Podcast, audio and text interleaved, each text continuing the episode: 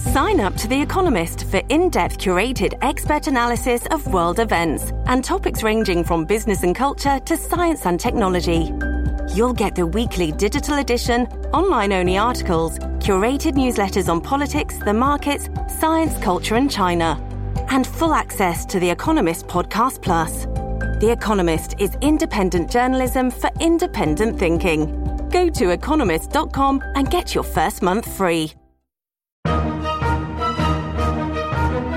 Welcome back to New Books in Military History. This is your host, Bob Wintermute. As many of you are aware, this past year has seen a number of scandals and crises involving the Veterans Administration and those who depend upon its services. Many wartime veterans from as far back as the Second World War continue to rely upon the VA's clinical systems for ongoing medical and psychiatric care, systems which are in dire need of repair. Our guest today focuses on the historical antecedents of America's troubled relationship with our disabled veterans. In his book, Paying with Their Bodies, American War and the Problem of the Disabled Veteran, historian John Kinder considers the question of the nature and extent of the nation's obligations to disabled veterans, and how the answers are in turn affected by two competing views of war and its place in our society.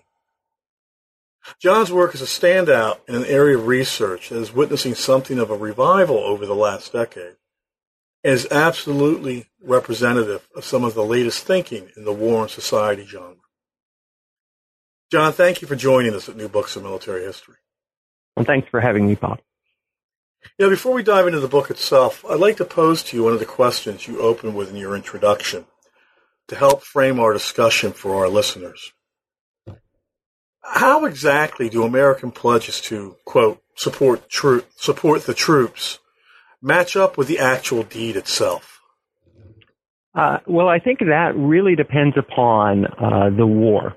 I think Americans overall like to think that they are very much supportive of the troops. Um, and they like to believe that theirs is a country that uh, honors uh, the promises it makes to those who put on uniform and serve uh, in the nation's name. However, as I say throughout the book, and I think uh, would be obvious not only to any disabled veteran, but uh, to anyone who sort of studies this topic, it's quite clear that there's often a, a gap, sometimes a gulf between what we say we do, what we think we do, uh, and what actually takes place. Mm-hmm. Um, in in some wars, uh, it seems the uh, gap is not quite as large. You know, we the United States has invested really billions of dollars in helping disabled veterans, both um, past and in the present. Uh, and yet, as I try to show throughout the book, it's frequently not enough.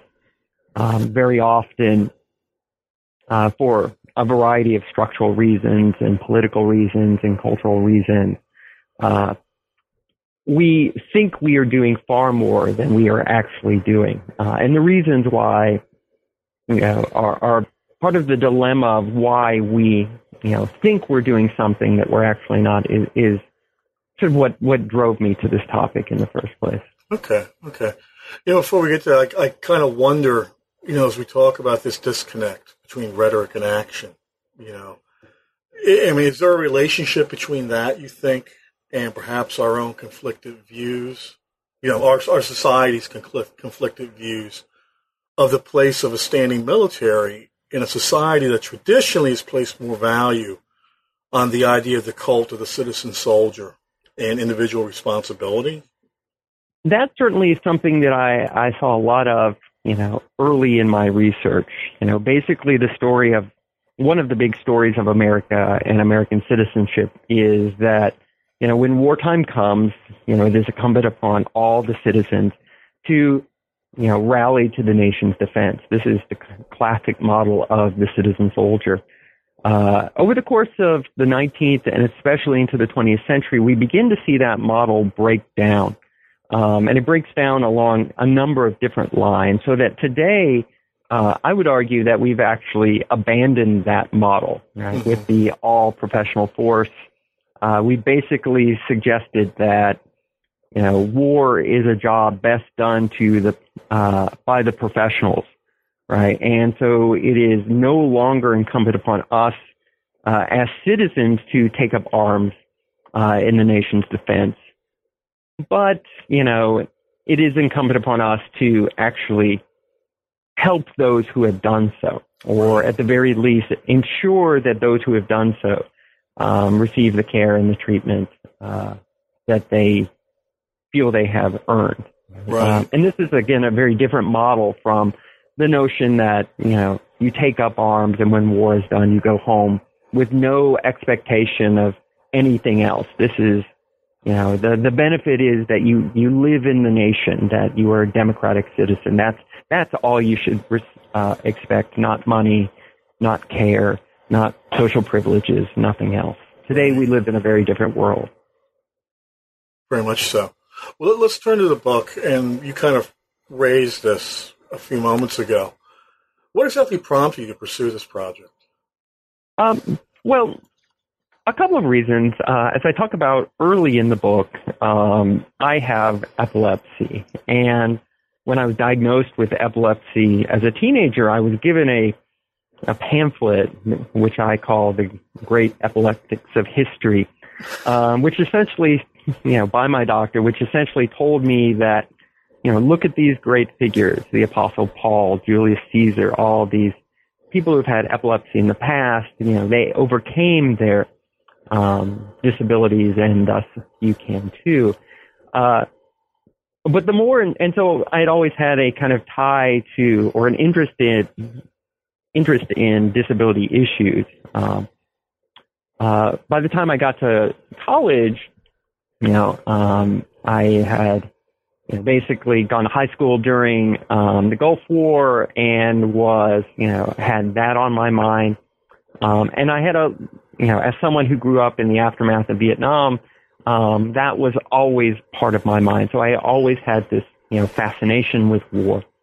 Uh, and so by the time I got to grad school, both of those things uh, seemed to have come together. And, and what really intrigued me was the question of how the disabled veteran could be a figure that could serve as both, uh, broadly speaking, a pro-war icon and an anti-war icon. How those who would promote war, promote militarism, promote national service could embrace the disabled veteran as a sign of why we must fight, but also how uh, you know those who oppose militarism, those who oppose uh, imperial expansion or any kind of you know, uh, aggressive foreign policy might also uh, take to the disabled veteran, the figure of the disabled veteran, the image of the disabled veteran, uh, as a reason and an argument against uh, future conflict. And so I was, I had my fascination with war. I had my personal experience with epilepsy,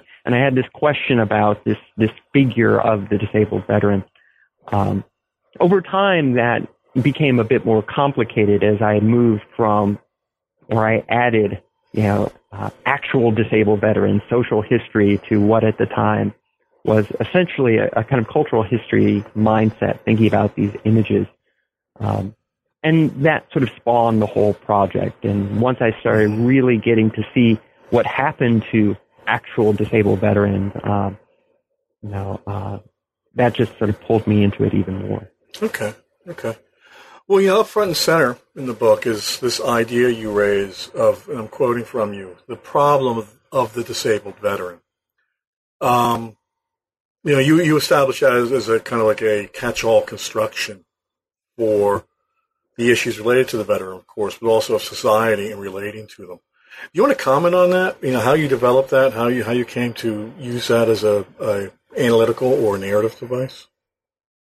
Sure, and and in some ways, that's actually what my book is all about. Um, you know, it involves disabled veterans. It, it involves the image of the disabled soldier, but it's really about that this idea, which went by the name of the problem of disabled veterans. Uh, and my thinking was uh, driven by other books I had read about different broad social, cultural, political problems identified with specific time periods. say, the problem of the juvenile delinquent in the Right. 1950s and so forth.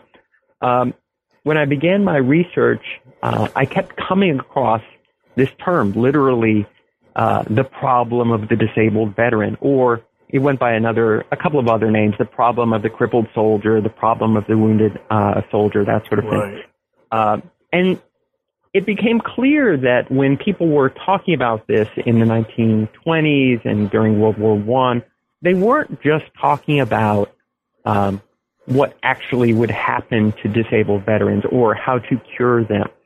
They were thinking about disabled veterans uh, as a kind of problem population, one that would need to be fixed, solved, resolved if the United States were going to be a healthy nation in the 20th century and uh, to avoid many of the uh, anxieties and social issues associated with the aftermath of the Civil War. So by the time Americans were entering World War One, there were a lot of people, social scientists, artists, politicians who were invoking this thing, this, this broad social crisis, which they named the problem of the disabled veteran. Uh, and it was a, a, social problem, an economic problem, in some ways a foreign policy problem, a military problem.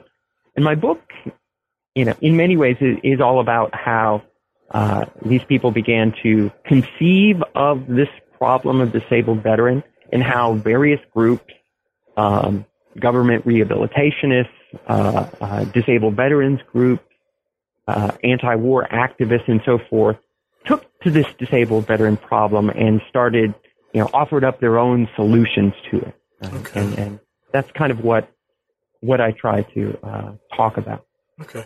Well, it's interesting too because there also seems to be almost like this moral dimension, uh, which raises again comparisons to other episodes or, or other belief systems in American history, going back to the colonial period, about the morality of disability, um, the social morality, as well as the individual morality of that. Uh, do you see that coming into play with the questions of the disabled veteran?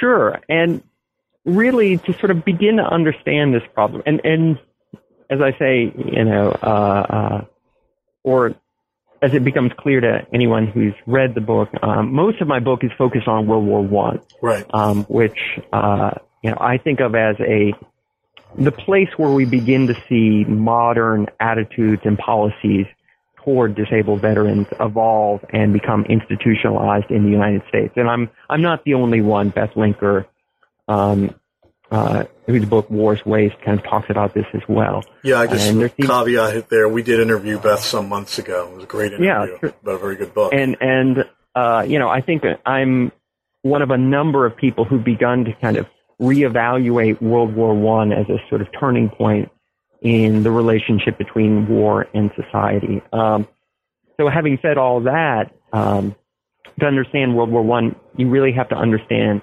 uh, the aftermath of the Civil War, Right. where you have uh, hundreds of thousands of Union veterans who came home, who were politically organized, were able to win uh, very substantial concessions from the state in terms of pensions, in terms of old soldiers' homes.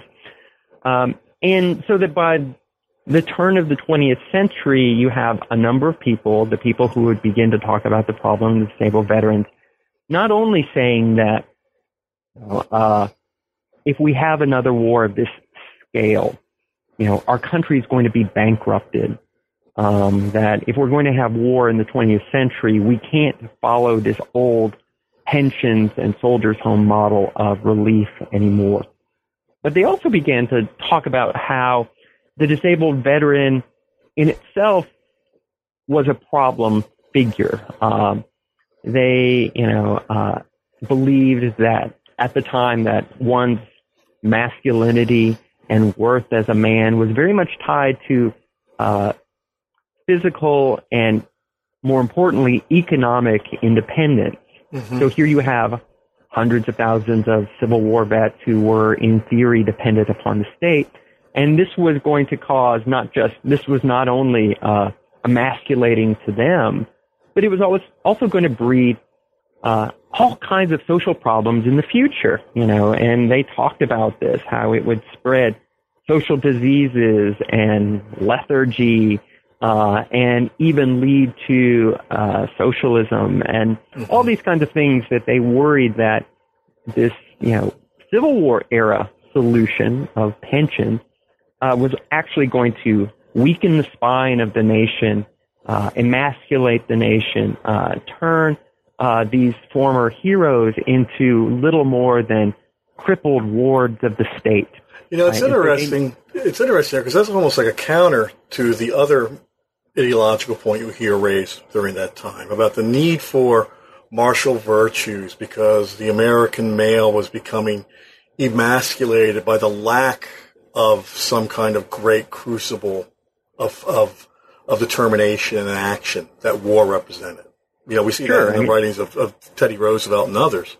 You're presenting this thing from another perspective, which you know I think is really important because it vocalizes that same style of rhetoric to the opponents of that kind of militarized culture.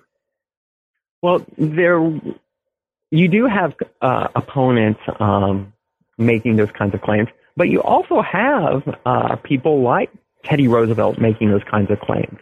Um, Teddy Roosevelt, you know, who you know pops up throughout this book. I mean, uh, uh, you know, he basically believed that uh, yes, uh, men needed you know, to fight. They needed to engage in the strenuous life in order to uh, uh, push back against the uh, degrading influence of peacetime society. Uh, and yet he also recognized too that, you know, if men fought, there would inevitably be injury.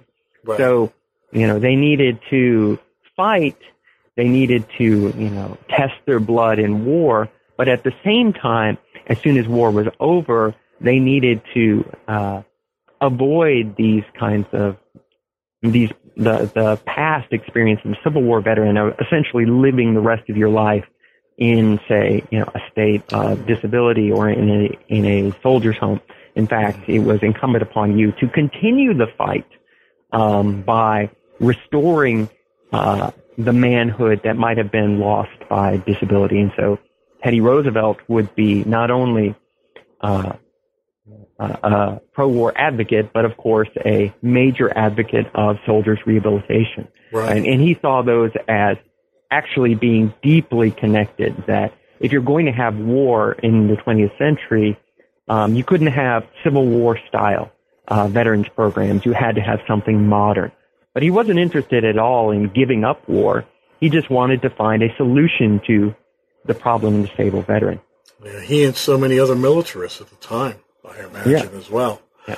Yeah, I, w- I want to turn for a second to the, the methodology you use in the construction of the book. You know, how you introduce each chapter really with a, one of a series of short vignettes that, you know, a case study that identifies a specific veteran struggle with a specific disability within a specific frame of time.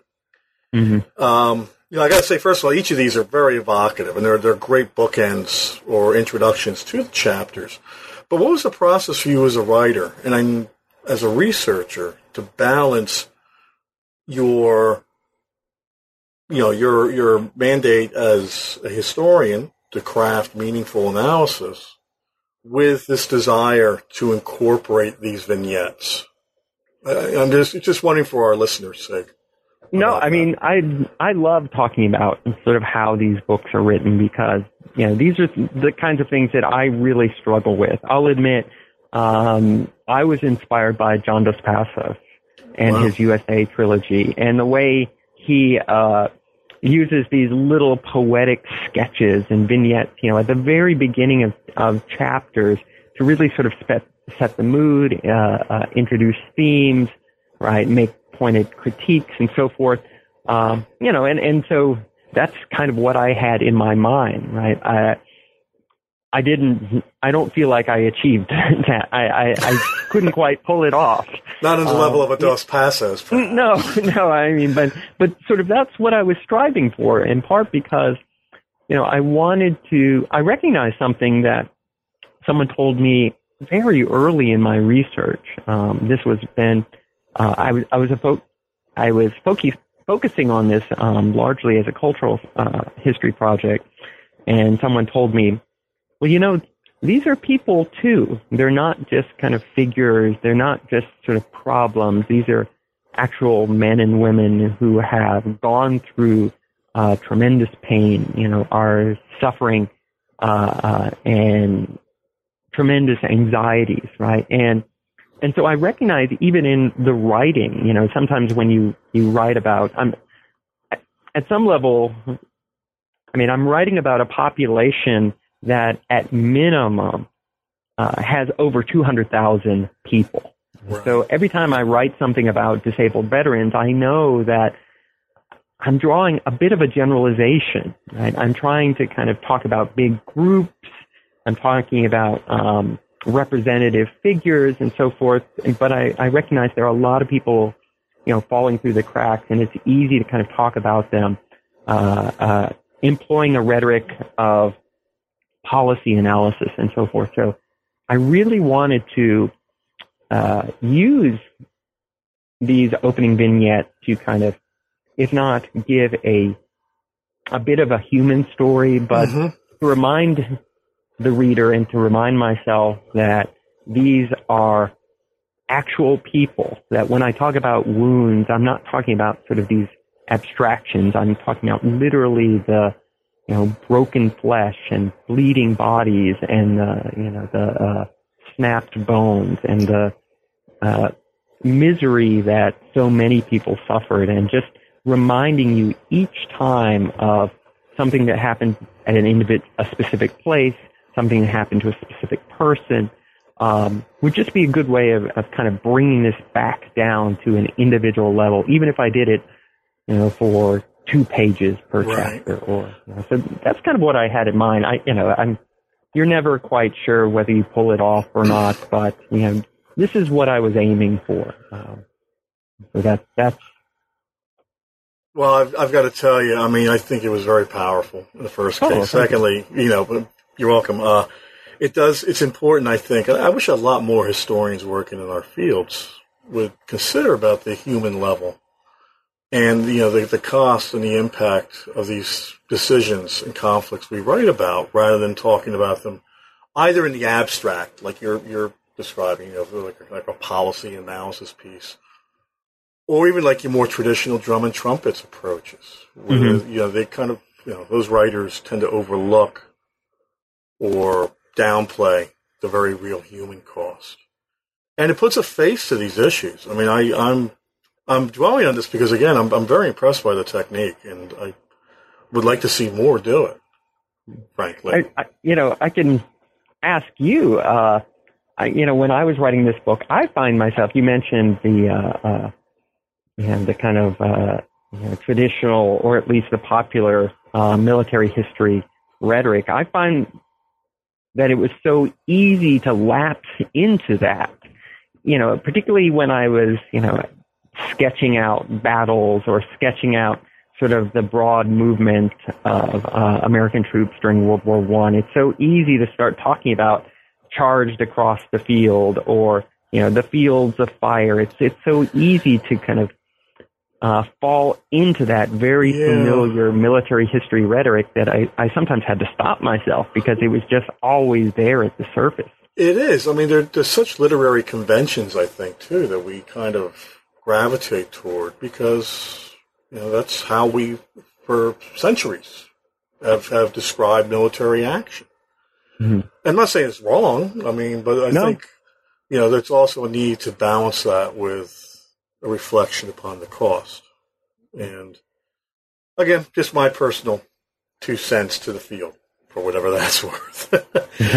Let, us let's, let's go on to the, the the meat of the book, and again, you're talking about the First World War primarily, after introducing the questions about the disabled veteran following the American Civil War.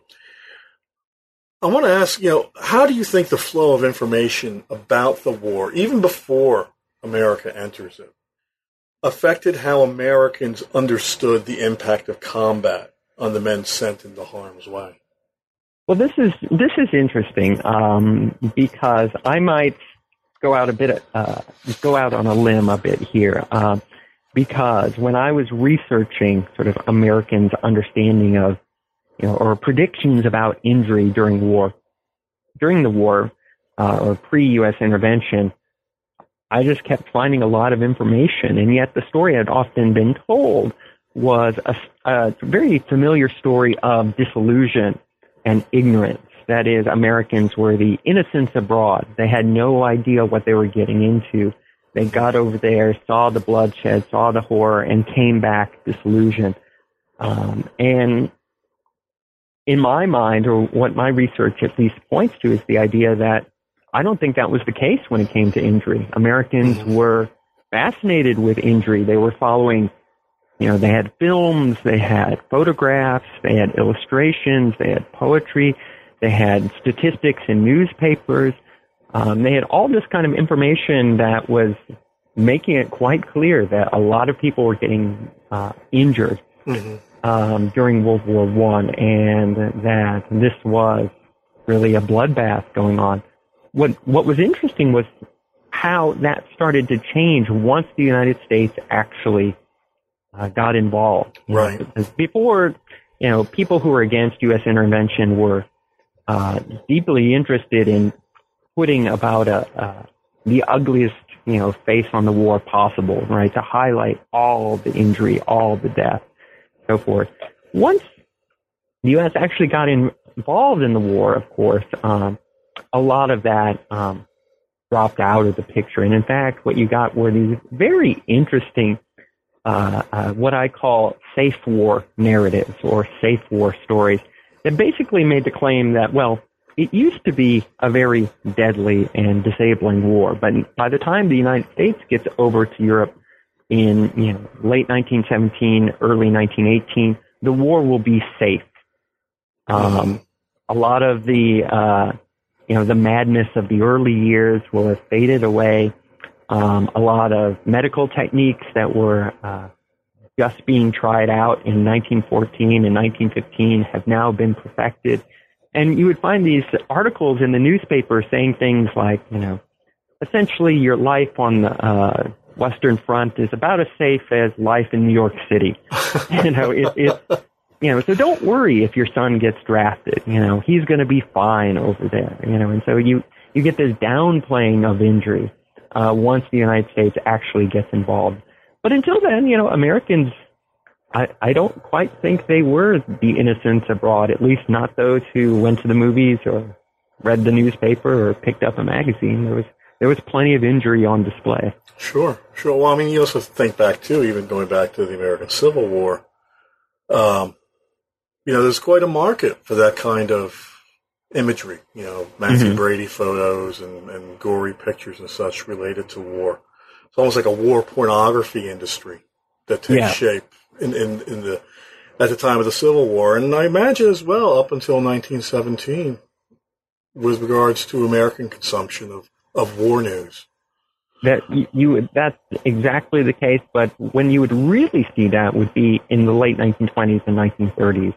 Mm-hmm. Um, I talk about sort of several groups that try to resolve the problems of the, of the disabled veteran, and one group um, broadly conceived is the peace movement of the 1930s. And I talk about how, you know, this peace movement of the 1930s, when we think about peace movements, we often think about the Vietnam generation, but this peace movement in the 1930s, um, you know, touched basically every aspect of American life. Sure. And one thing that the peace movement, uh, they didn't agree on a lot of things, but one thing that they really agreed upon was the idea that if people were able to see what they called the horrors of war, um, which was usually the you know, mangling and uh, disabling of soldiers' bodies, if they could see them hmm. in photographs, if they could see them in person, if they could see them in art, if they could read about them, then they would turn against war. Right. This so is the, the war against war exactly. kind of uh, trope. Yeah, and it's and it's you know there's you know, obviously the very you know famous you know horror photo album War Against War, um, but there were a number of copycats and a sure. number of sort of secondary um, albums that I talk about, and there were you know peace poster contests in which you know, high school kids across America had to design posters that would be turned into uh, stamps, you know, and they would you know, win contests often by drawing the goriest pictures of war. And there would be kids magazines and kids toys. That's perfect sort of, for a 12 year old kid, you know, turn them exactly. loose and, you know, make the goriest picture you can of war. Oh, they would love that. Well, and that's, that's, you know, and, and I, I talk about sort of near the end of that discussion how, you know, on the one hand, I think, you know, this all of this anti-war art and photography is very powerful, and it's coming from, you know, a very genuine place. Um, and it, it was a very useful reminder that, you know, as m- memories of war faded, you know, mm-hmm. let's not, you know, replace them with these kind of jingoistic or adventure stories that you still would get some in the 1930s. Sure. Uh, sure. But the the idea that looking at of mangled bodies, looking at the horror of war, um, will actually turn people against war. It really just doesn't work. Um, it didn't work in the 1930s, um, and it really doesn't work today. Right. You know, and it's interesting that even in the 1930s, you had people say, you know, that we can send around all these pictures, but it's often going to do the opposite, right? You know, it, it's going to get people, particularly high school kids, those, you know, the main audience, they're going to be more attracted to the war. They're going oh. to be more attracted to the gore than they are going to be, you know, turn away from it, right? Well, so, the, the same philosophy as, you know, in the old days. I'm sure you remember, you know, the, the highway uh, carnage movies we watched when we were in high school. Sure. You know, yeah, it's supposed to scare us straight, but really it's of a fascination with these gory sequences. And like, mm-hmm. you can't imagine it not being the same right. in the 1930s and, and, with war photos. And, and, you know, that's something that I show kind of continues, you know, um, through you know, World War II and basically up to the present day. I end the book with uh, two images, one with from a actually a white supremacy website uh, of a quadruple amputee and another from the Washington Post of a quadruple amputee.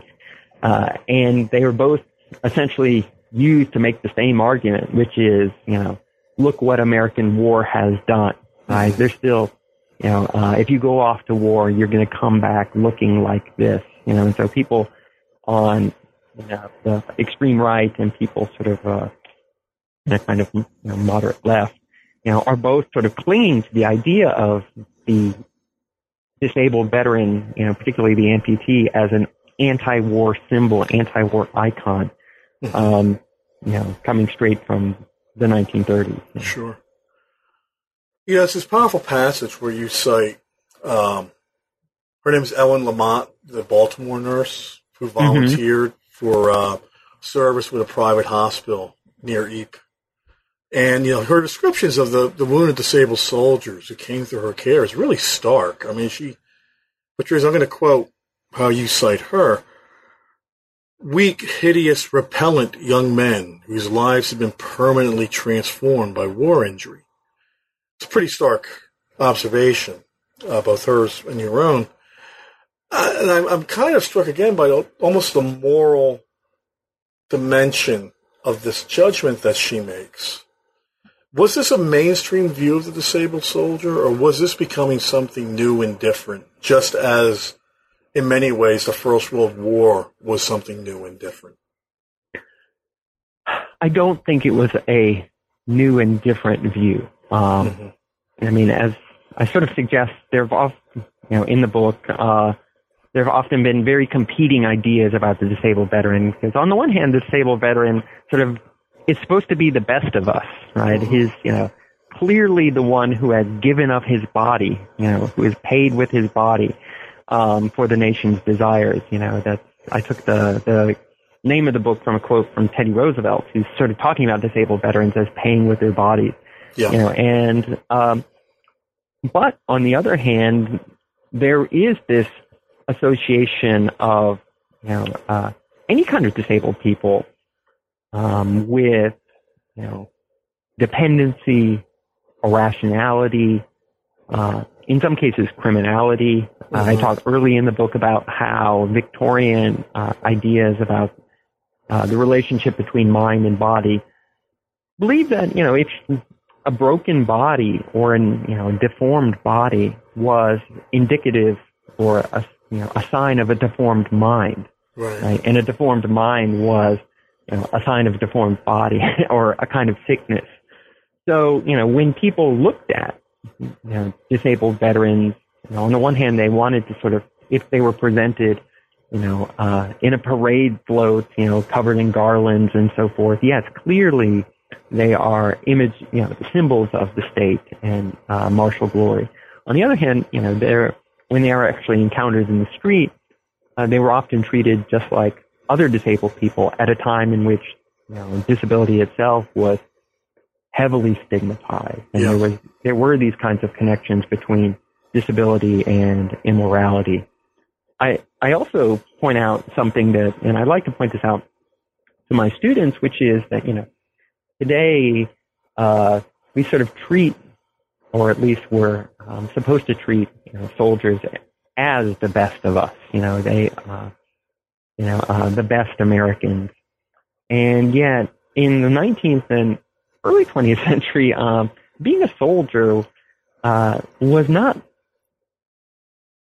was not looked highly upon. I mean, you, you Mhm. uh, soldiering was kind of a uh, you know, synonym for malingering. You know, if the idea was that if you were a soldier, you know, you couldn't really make it in the you know, commercial world and so forth. Right. And right. A lot of people after World War One talked about a need to de-veteranize um, soldiers. Right? That is, they they believed that you know after years of being in the military, where all of their decisions have been taken away, where they've been completely socialized by the state, um, they've lost all of their initiative. They've lost all their individuality. They've lost all the things that they will need in order to compete in a capitalist workplace. Um, they become dependent on the state, and thus we need to, you know, as soon as they're out of uniform, we need to treat them not as veterans or not as ex-soldiers, but just like everyone else. Mhm. Um, and so a lot of rehabilitation and so forth was aimed at not just sort of healing soldiers' minds and bodies, but to kind of break that connection to um, disabled veterans or to the military itself. Well, that kind of makes sense coming out of the, the First World War, and of course, all of the rhetoric that had been espoused publicly about, you know, the war being necessary to break the back of German militarism, and the fear, of Mhm. course, that that would be transplanted here after the war. That makes perfect sense, Mm-hmm. I would think. Um, you know, another thing about the First World War too. I mean, we're talking about varying degrees and categories of the, the severity of injury, first of all, and then the types of injury. You know, mm-hmm. gas, burns, shell shock, all of this in addition to the normal kind of, well, normal kind of injuries associated with battle. Do we see a hierarchy of injury take place? Yeah, very much. I mean, it was uh, at the time there were certain wounds that you wanted. You know, if you were going to have a wound, you know, hopefully you would get a bloody wound or Right. a wound that would essentially sort of get you out of action. Know, Um, shot through the hand or something, yeah. Sure. You know, anything, you know, and, and if you sort of ascribe to the idea of just, you know, the disabled veteran as a kind of masculine icon, maybe you might have some kind of scar or some kind of, you know, physical emblem that, that showed that you were in battle. Uh, Teddy Roosevelt used to talk about how, you know, he wished he had some disfiguring war scar to kind of prove his manliness. Yeah. Um, but you know, uh, a wound in battle was always a far better, uh, uh, you know, injury than a wound that uh, occurred, you know, basically training. Um, any kind of physical injury, uh, a visible injury, was often viewed as uh, more masculine or more heroic than an invisible injury. And then at the bottom of the wound hierarchy, there were those that were viewed as specifically coming from uh, your own moral failings. These would include uh, wounds from uh, venereal disease, Right. Uh, and of course, at the, at the very, very bottom of the list um, were self-inflicted wounds. Right.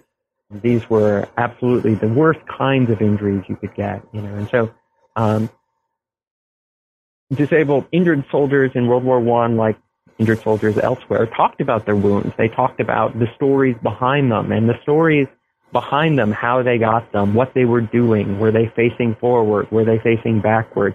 Did it come from uh, a gun, which somehow implied kind of individual connection between the enemy and yourself versus just a piece of shrapnel, which Right. could have been shot from anywhere? I mean, they, they were very much invested in the idea that certain wounds uh, had more meaning, had more value than others, and would be seen as more heroic, more manly than others by uh, those on the outside. So. Well, what about again? Turn back to the issue of shell shock. How was uh, combat neurosis viewed in this kind of nosology of Uh, of injury and disability? I mean, it, it's really interesting because, uh, you know, the U.S. military and um, kind of field of military medicine, of course, is just trying to come to terms with shell shock to define, you know, what it actually is. Is it literally you know, like the concussive effects of uh, shell blast? Is Right. it something, you know, neurological? And what you see if you look at uh, the papers of physicians, but if you also look at hospital magazines and so forth, it's really a debate going on. Um, on the one hand, you have uh, advocates for those with mental injuries making a claim that you know, the invisibly wounded, those who are wounded by shell shock, uh, those disabled by shell shock or by disease, um, were just as heroic. Their claims of for compensation just as valid as those with more, what we're seeing as more traditional or acceptable physical wounds. Uh, however, this argument uh, uh, that existed, or this debate that existed, sort of within uh, the community of uh, convalescing uh, soldiers, you know, uh, really didn't make its way, I would argue, that far into the broader public. Um, hmm you know, uh, shell shock was continued to be associated with malingering, with uh, insanity, with mental illness, with Moral weakness, failure. Yeah. moral failure. You know, so that by the time you get to World War II, you still have you know uh, General Patton slapping a soldier. You know, you know you can't shaking. You know, and and I I think really it's not until um, Vietnam where uh, PTSD you know comes sort of uh, out into the open, and there's a real sort of national reckoning with the kind of mental traumas that uh, war leaves in its wake. Right. Well, that's Robert J. Lifton, of course, and, and Sure. his work in that area. But that comes towards the end of the war, even too. Mm-hmm. Um, that's interesting. You know, another, another injury too is you know the issue of gas injuries, which are again are something completely new to Mhm. the war. And uh, I wonder how you you found uh, the American community responded to these issues or this type of injury. I'm not sure that I found anything uh, that tried to differentiate um, between gas injuries and other kinds of injuries. Uh, the American public was very much aware of gas injuries. In fact, Right. some of the more uh, famous and notable uh, uh, you know, disabled veterans were hit by gas and, Mhm. or suffered from gas gangrene and so forth. Uh, but if you look at the medical papers, what you find is that few people are actually injured just by one thing. Right. Uh, so someone will be, if you look at someone's medical history, they, it will say, well, they were, you know, hit by a piece of shrapnel on this date. They had, uh, they suffered from a gas attack, you know, five weeks later. Uh, they came down with influenza, sort of, you know, near the uh, end of the war right. and and all you know, and so they wind up trying to piece together these uh, disability claims and this, you know, based upon usually not one actual incident, but a variety of them. Uh, but if you read through the files, and I spent days and days and days at the National Archives in Washington, sort of going through uh, the records of soldiers who had been uh, not only injured in combat uh, or injured at home and then rehabilitated and gone through that long process. Uh, gas injuries, you know, were I wouldn't I I'd have to look at my notes to say mm-hmm. see if they were the most common injuries, but uh, it was it was really hard to find someone who wasn't gassed. It right. seemed, you know, um, and so there was a real there had to be a recognition that this was uh, this was a problem that had to be dealt with. Well, I mean, certainly the peace movement takes up the issue of gas in the 1930s, sure. obviously. Of course, we see then the movement around the Geneva Conventions to outlaw gas warfare. Um, mm-hmm. Which again would necessitate, I would think, a recognition of the toll of that injury. But it, like mm-hmm. you're like you're saying, it may not necessarily translate it into a specific response by people toward victims of gas attack. Right. Right. What about the effect on ethnic communities? Communities. I'm thinking immigrants, but also African Americans, and well, what the response would be towards these disabled veterans. Mm-hmm. Well, it's interesting. You know, I obviously there were um, thousands of, of uh, African Americans, you know, who were injured in some way or another, uh, or who participated in some way or another in World War One. But when I was kind of going through my research, what I found was when people were starting to talk about the problem of the disabled veteran, when they were sort of formulating their vision of this crisis that faced American society, uh, they were really talking about white veterans. Right? They were really sort of thinking about um, disabled veterans. Uh, that w- that was the disabled veteran they imagined when they said things like the problem of disabled veteran. Um, but of course, you know, uh, there was a good deal of attention uh, paid to African American veterans in particular, um, but sometimes in kind of contradictory ways. You know, uh, on one hand, the rehabilitation movement which uh, worked on, which was seen as one solution to the problem of stable veteran. If you can rehabilitate a soldier, you know, turn him from a helpless cripple into a productive citizen, right? The problem of stable veteran would go away. This was the idea. Um, a lot of these, you know, uh, uh, rehabilitation or a lot of the vocational rehabilitation would take place at individual businesses, right? So, you know, it could be a car garage where you would go and, and learn auto repair and so forth. Mm-hmm. And depending upon where you were in the United States, you know, if there was outright segregation there, um, you know, you could expect segregation in your vocational rehabilitation facilities. But often this wasn't the case. And I, I include even in the book, you know, images from, uh, an art class at a YMCA in New York City, for example, um, with that is integrated, um, racially integrated and so forth. At the same time, uh, as one would expect throughout for any African American in this period, uh, they found themselves, uh, you know, cast as second class patients, second class mm-hmm. soldiers, um, and second class in terms of their their rights. Uh, you know, a number of disabled veterans were sent to the South uh, to undergo rehabilitation, where they were, you know, rehabilitated in uh, racially segregated, you know, uh, facilities.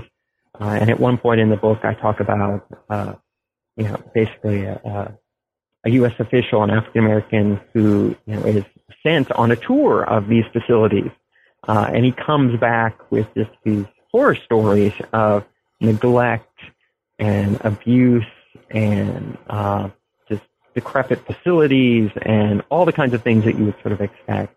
Um, so on the one hand, there was an effort to uh, deal with or to you know help rehabilitate uh, disabled veterans of color. On the other hand, for the most part, you know, they wound up you know in second class facilities and uh, really struggling, and a lot of them wound up dropping out right. know, because of the struggles they had you know, getting recognition from the state. Sure, Sure, I can imagine that. How was the returning disabled veteran after World War One exploited by the various political interest groups after the war? I mean, it's not just a case of them being used by the anti-war advocates, correct? Right. Everyone uses the disabled veteran after World War One. Um, you know, uh, you have those who want to proclaim, you know, victory and proclaim the war uh, was worth it, and they would uh, use disabled veterans in parades and speeches and posters and that sort of thing. Um, you have the anti-war movement, which I've already talked about, and then of course you have veterans groups themselves. Um, World War One is significant because we see the birth not only of the American Legion but uh, the uh, Disabled Veterans of America or Disabled American Veterans, um, and both of them saw it as their mission to uh, help the disabled veteran um, to make sure that the nation's promises to disabled veteran were met, uh, and you know they would uh, use you know exploit the disabled veteran. Sometimes you know would uh, at one point I talk about how at a you know, a meeting in, with uh, Congress, some members of the American Legion you know are trying to get this bill passed, and they uh, at a break, they run up to uh, Walter Reed and they get some disabled veterans and they wheel them out. And at, at just the right moment, they sort of spring them upon the, the uh, politicians and say, "Look here, see, look them in the face. You know, oh, what will word. you do for them?" Yeah, I mean, it, I mean, they were literally political props. Um, but you know, in in the American Legion's minds, they were political props. You know, for a purpose, right? That they would they viewed themselves as disabled veterans. Uh, guardian, but you have uh, politicians, uh, presidents who would have annual garden parties for disabled veterans, where you know essentially these large photo ops in which the president would be shot, you know, uh, having tea with disabled veterans, mm-hmm. you know, to kind of show his his uh, recognition of their continued sacrifices. And then you have even, I would argue, uh, the exploitation of the disabled veteran at the bonus march. Um, yeah, I was going to ask you about the death march. Well, this is you know this is something you know that struck me. Um, you know, of course, I'm sure all of your listeners know about the bonus march. Um, but what struck me when I was reading about the rhetoric, when I was looking at some of the uh, artistic representations of disabled veterans or of the march, what I found was that so much of the rhetoric or the claims for not just the bonus, but the recognition were framed in terms of disability. In other words, the, the idea was that um, all veterans at some core level are disabled, mm-hmm. right? You know, they had been off fighting while those at home had kind of made their way through the world, you know, um, earned money, gotten jobs, you know, started families, and when the veterans came back, they were left behind. Right? They were sort of in the hole, and the bonus was supposed to make up for that. Um, in other words, they they had not quite. They were behind their fellow Americans, and so when you know, bonus marchers would often make their claims for recognition, they would literally sort of invoke disabled veterans. Sometimes they would dress up like disabled veterans or uh, walk around, you know, uh, on fake crutches like disabled veterans, but they would talk about themselves as, you know, if not physically disabled, then socially disabled. Right? So the disabled veteran was a powerful kind of rhetorical tool and figure that could be used by veterans groups, by presidents, by um, you know, uh, uh, uh, Congress people who are looking to sort of solidify, you know, the military vote by anti-war groups, by all these different groups would kind of glom on to the disabled veteran as a, you know, a symbol to be, you know, used to promote their own agenda. Hmm. Now you say that when the Depression comes along, Americans forgot the disabled doughboy. You know, it's not surprising considering the, mm-hmm. the immediacy of, of the Depression. But do you think it was just a case of a response to the depression, or was this a more systemic problem underline the place of the, the veteran, disabled veteran?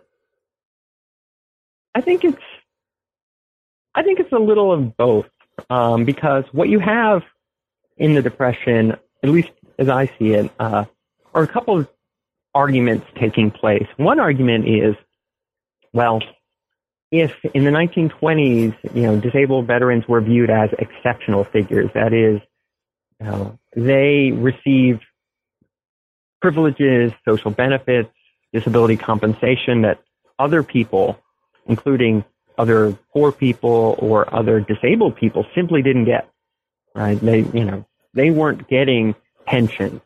You know, if they were disabled on the job, and so forth. You know, right. disabled veterans were, and uh, veterans groups like the American Legion and the DAV were uh, played an important role in, in helping them maintain that exceptional status. Well, when the Depression hit, you had a number of people, including FDR, say, well, look, now we're all essentially in a bad place. We're all essentially disabled. And like there's, there's, you know, there's no exceptions anymore. And he, you know, cut a lot of benefits to disabled veterans because, you know, we all have to struggle now. Right. Um, and, you know, disabled veterans and their advocates pushed back against that, you know, because they feared the idea that if in bad times disabled veterans lost their exceptional status, you know, they would sort of lose it forever. Right. Uh, but then at the same time, you had, you know, uh, as time went on, a very real sense among disabled veterans that they had been forgotten about, that the, the United States had essentially moved on to other problems.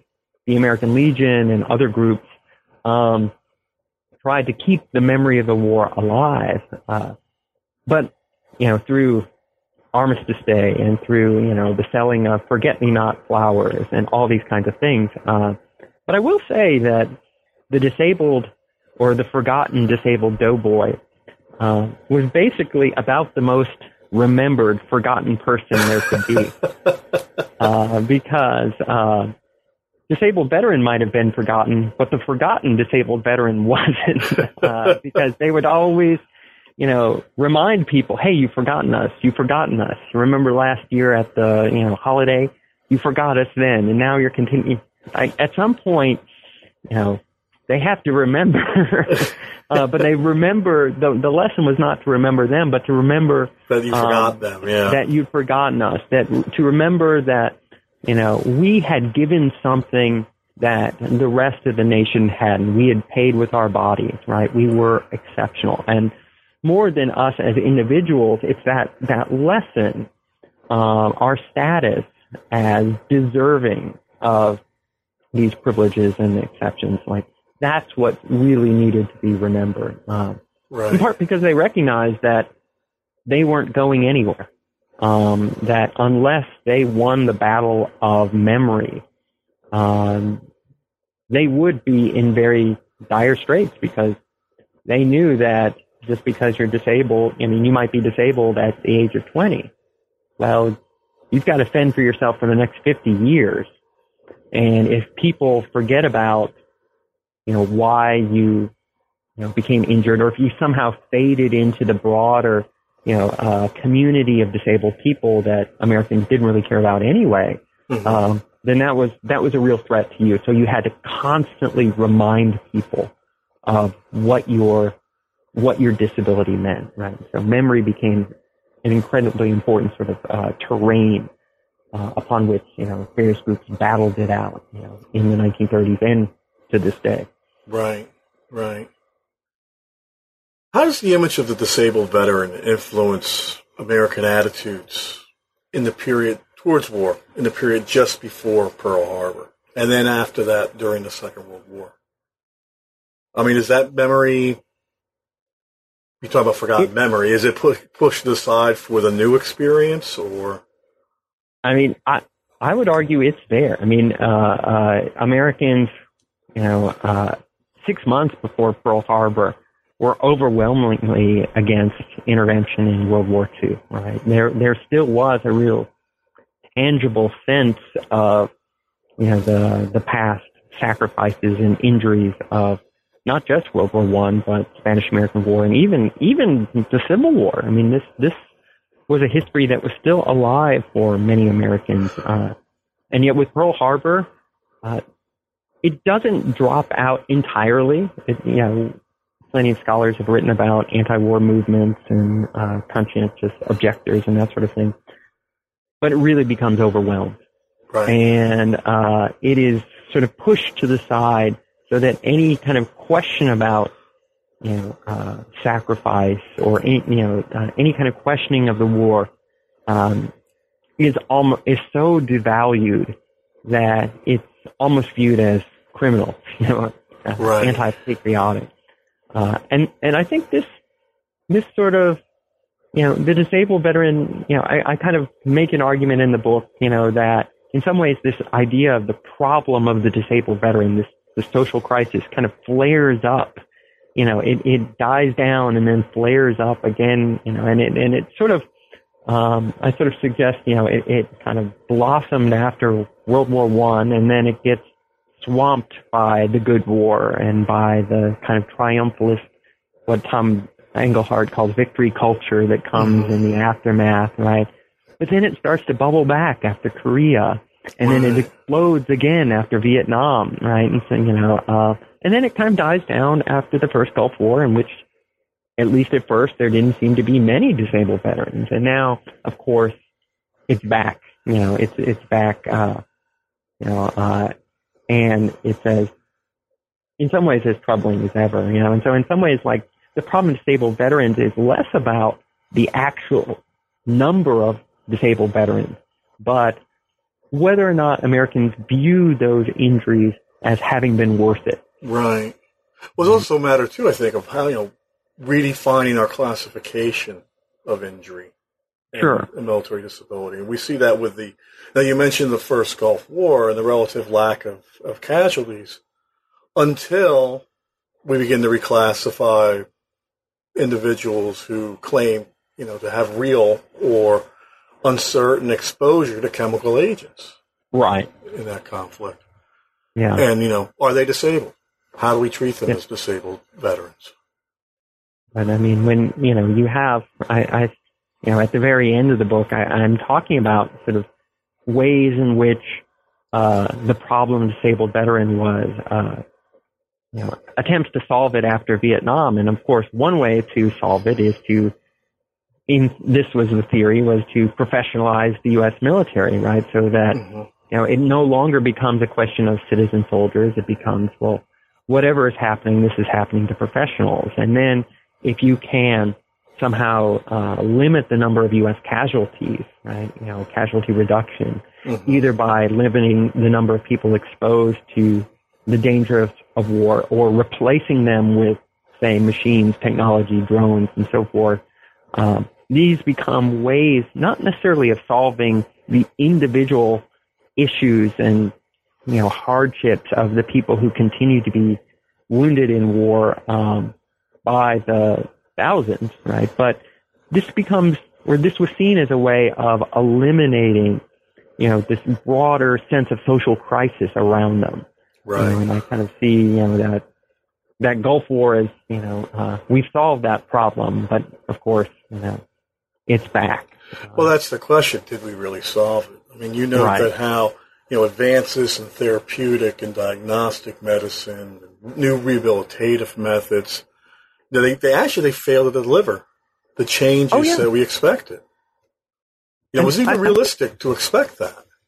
And I think you, you know, in some ways, I, I, I think, particularly in my teaching, but in the book as well, I kind of come off as um, somewhat hard on the American public in the sense of this kind of constant, you know, this expectation that, uh, you know, we support our troops, we love our troops, we're doing everything we can, and then suddenly we're shocked and outraged when we have a Walter Reed scandal. Uh, and I point out how, well, there were Walter Reed scandals, you know, in the 1920s, in the 1940s, the 1950s, In the the 1970s. 1890s, there were Yeah, exactly. I mean, it's, it's you know somehow, and it would be easy for us to think that you know, like, oh, well, we just bury our heads in the sand. We don't care about them. We forget about them, and then suddenly we act shocked when you know, we discover what we should have known all along. On the other hand, I think that I'm not sure the American public can really be blamed. You know, if you look, watch, you know, and I've seen so many of these, you know, 60 Minutes and Frontline and, and uh, Time Magazine stories about um, disabled veterans, and they're all about the wonders of technology, right? The latest prosthetics with computer chips and, you know, space age skin grafts and, you know, uh, uh, uh, computerized kind of uh, uh, gait analysis and all these mm-hmm. kinds of, you know, amazing robotics. And it would be easy to watch these sorts of things and to go to a Major League Baseball game where, you know, a disabled veteran comes out and, you know, part of the tickets go to the Wounded Warrior Project and that sort of thing. And walk away thinking that, well, we must be doing everything, right? You know, I've seen so many stories, you know, I'm, I'm, I'm told again and again about all this amazing technology that makes it it's almost better than real bodies, you know, and you know, uh, I go and I see disabled veterans, you know, receiving applause at the airport, right? So we must be doing things right, right? You know, and I, I think a lot of people just think that way. In, sure. in so that's part of that gap we started out with between the reality and the actuality, you know, because we've been, you know, if not trained, then our culture tends to uh, give us continues to give us this very uplifting story that the solution to any disabled veterans problems are just around the corner with the latest bit of technology, with the latest bit of social engineering. Well, that's part of the problem, I guess. You know, if, if you want to look at it as a problem, you know, that we've we've crafted this positivist narrative that we expect to have, you know, miraculous or near near miraculous change not only in the technology, but then by extension, how we view our responsibility or our obligation to the veterans. Somebody's doing it. Some, I mean, there has to be this hospital that's doing all these things. When in mm-hmm. reality, there really isn't. And we and, delude ourselves thinking there is. And I think this is another, you know, uh, another impact of the professionalization of the military. You know, it, it's easy to kind of start with the cliche that in World War II, everyone would have known, had someone in their family who was in the military, you know, and obviously that's not always the case, but really, I mean, I, I think it would have been very, very difficult, even if you lived in a small town or you lived in a big city, and to not have some kind of personal connection to if not people who are, you know, actually fighting, then we're serving in some capacity or another in the military. Sure. Uh, I don't think that's the case today. I think, you know, certainly in, in parts of the country, in places like Oklahoma, where there seems to be almost an overrepresentation of uh, people in the military. Well, New York um, City um, as well. I mean, yeah. a lot of people don't realize how many, you know, young men and women from urban environments volunteer mm-hmm. for service. And know, we always focus on the people from Oklahoma or Virginia sure. or Pennsylvania. Well, they're coming out of L.A. and Chicago mm-hmm. and New York City. Oh yeah, L.A. in particular. Um, yeah, and and and you know, it's just uh, so it would be. I think in for a lot of people, it would be easy to make the assumption that well, we must be doing something because they're not actually encountering, um, right, not just disabled veterans, but any disabled or military families or anyone, you know, to kind of tell them differently, right? They all they know is the story of the space age uh, prosthetics. They don't necessarily know the story of, you know, hey, I was, you know, I was trying to get compensation for my injury. I have these headaches. I have these spells. You know, I'm feeling angry all the time. Right. Uh, I think it's traumatic brain injury, but you know, the doctors say it's it's nothing. Like they don't we don't see the stories of the red tape. We don't see the stories. Not until it's too late, and that's turned sure, somehow tragic. And, yeah. So it, and I almost think that's somewhat intentional.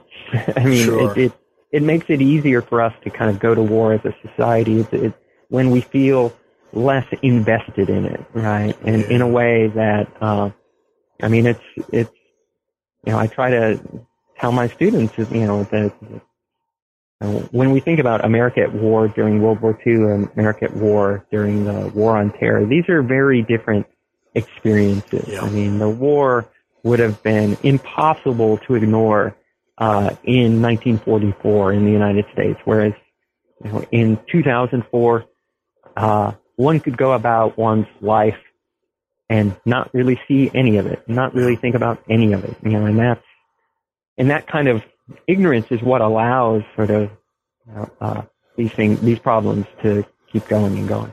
Sure.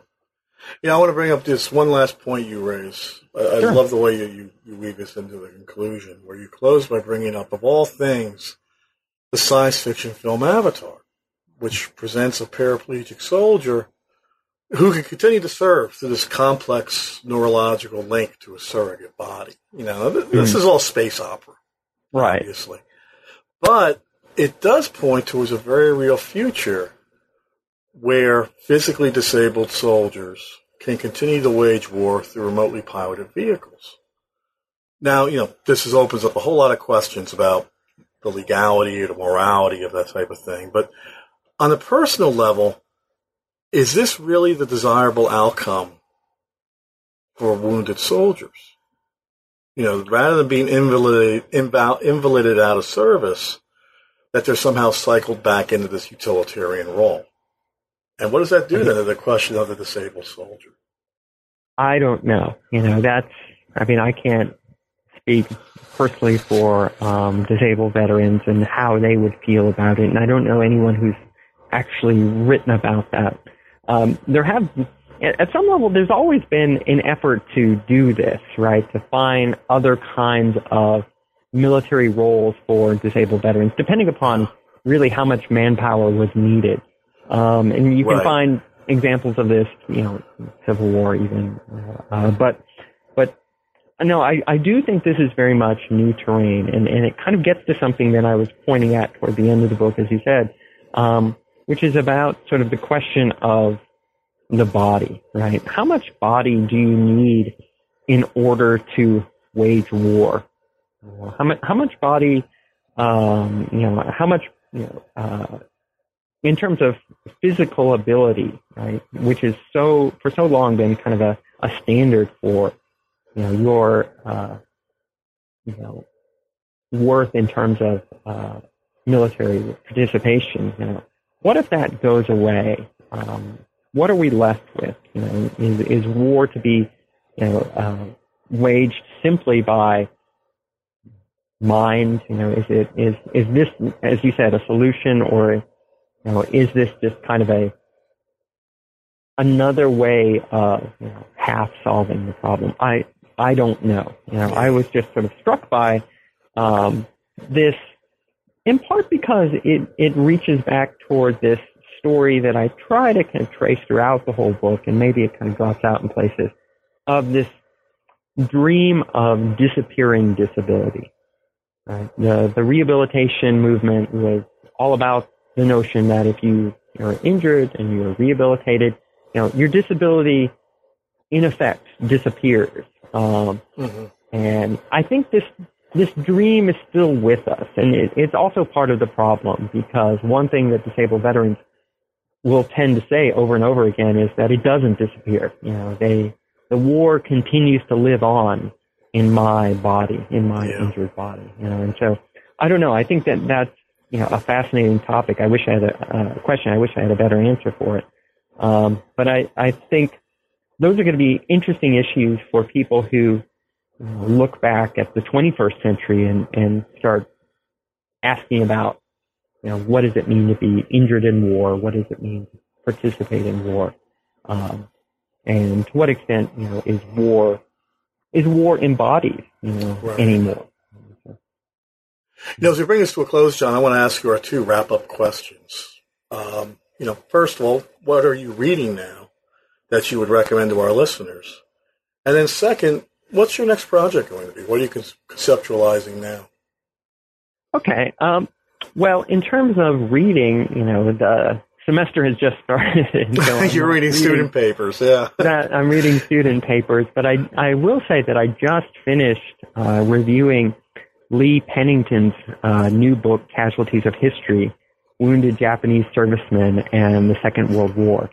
And, and he really looks at how, uh, you know, the evolution of ideas about disabled veterans in World War II era Japan and how that, uh, the policies uh, around Japanese servicemen changed after uh, U.S. occupation. Um, I think it's a really, I think it's a really great study. Um, you know, I hope it might be a, a, nice kind of complement to what I'm trying to do uh, in my book. And I think that uh, if you know my book or if you know Beth Linker's book, uh, I think, and you like them, Casualties of History uh, is a great place to go next.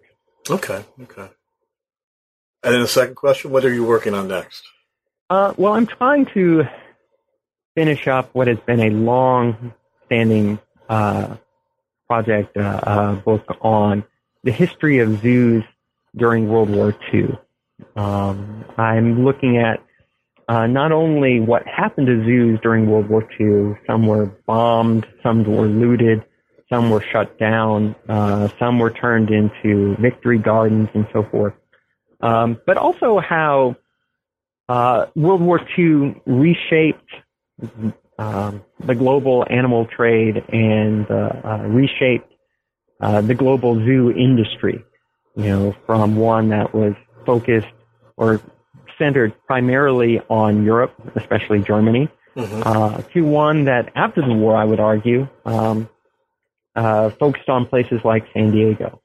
And so I I'm continuing to look at the cultural dimensions and the cultural aftermath of war. Uh, in this case, moving from uh, wounded soldiers into uh, wounded animals uh, and uh, the history of the zoo. That's interesting. That's interesting. Good luck with that. Yeah, thank you. Yeah. Well, John, thanks for joining us. Thanks, Bob. Yeah. Yes, very enlightening discussion. You know, good luck on the next project. And to all of our listeners, this is your host, Bob Wintermute, signing off for New Books in Military History. Thank you all for listening.